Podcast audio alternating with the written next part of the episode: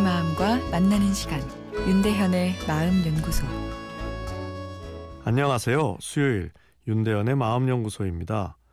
오늘은 욕을 자제하지 못하는 친구 때문에 고민이라는 청취자의 사연입니다. 제 친구는 다 좋은데 가끔 욕을 합니다. 며칠 전에도 잘 놀다가 갑자기 욕을 해.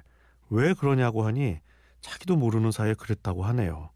자기 아내한테도 화를 못 이겨 욕을 하기도 합니다.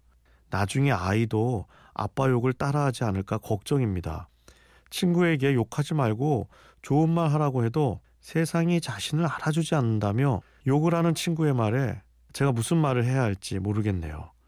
아, 친구의 착한 예전 모습을 볼 수 있는 방법은 없나요? 에, 사연을 보니 에, 친구분이 원래는 욕을 잘 안 했는데 최근 들어 이렇게 하시나 봅니다.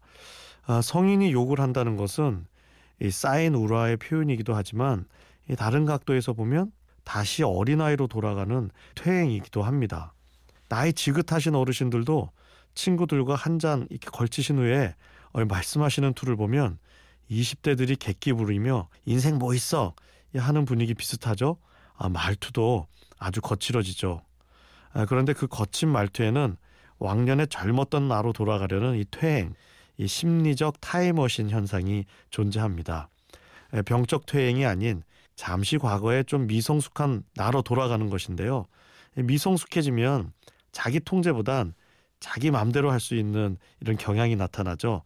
잠시 그러면서 자기 속에 쌓인 감정을 털어내는 것입니다. 이 어르신들만 그러시는 건 아니죠. 포장마차에 가보면 다양한 연령대의 사람들이 모여 이 타임머신 놀이를 하는 것을 보게 됩니다.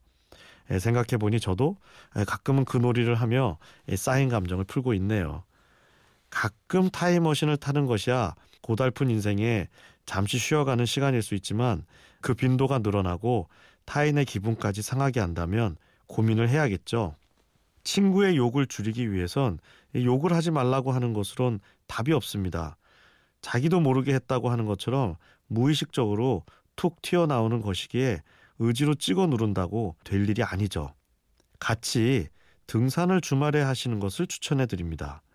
자연과 깊게 호흡하면 퇴행이 아닌 이 삶에 대한 수용성이 넓어져 이 부정적인 감정을 털어낼 수 있고 또 욕이 줄어드는 효과가 일어날 수 있습니다.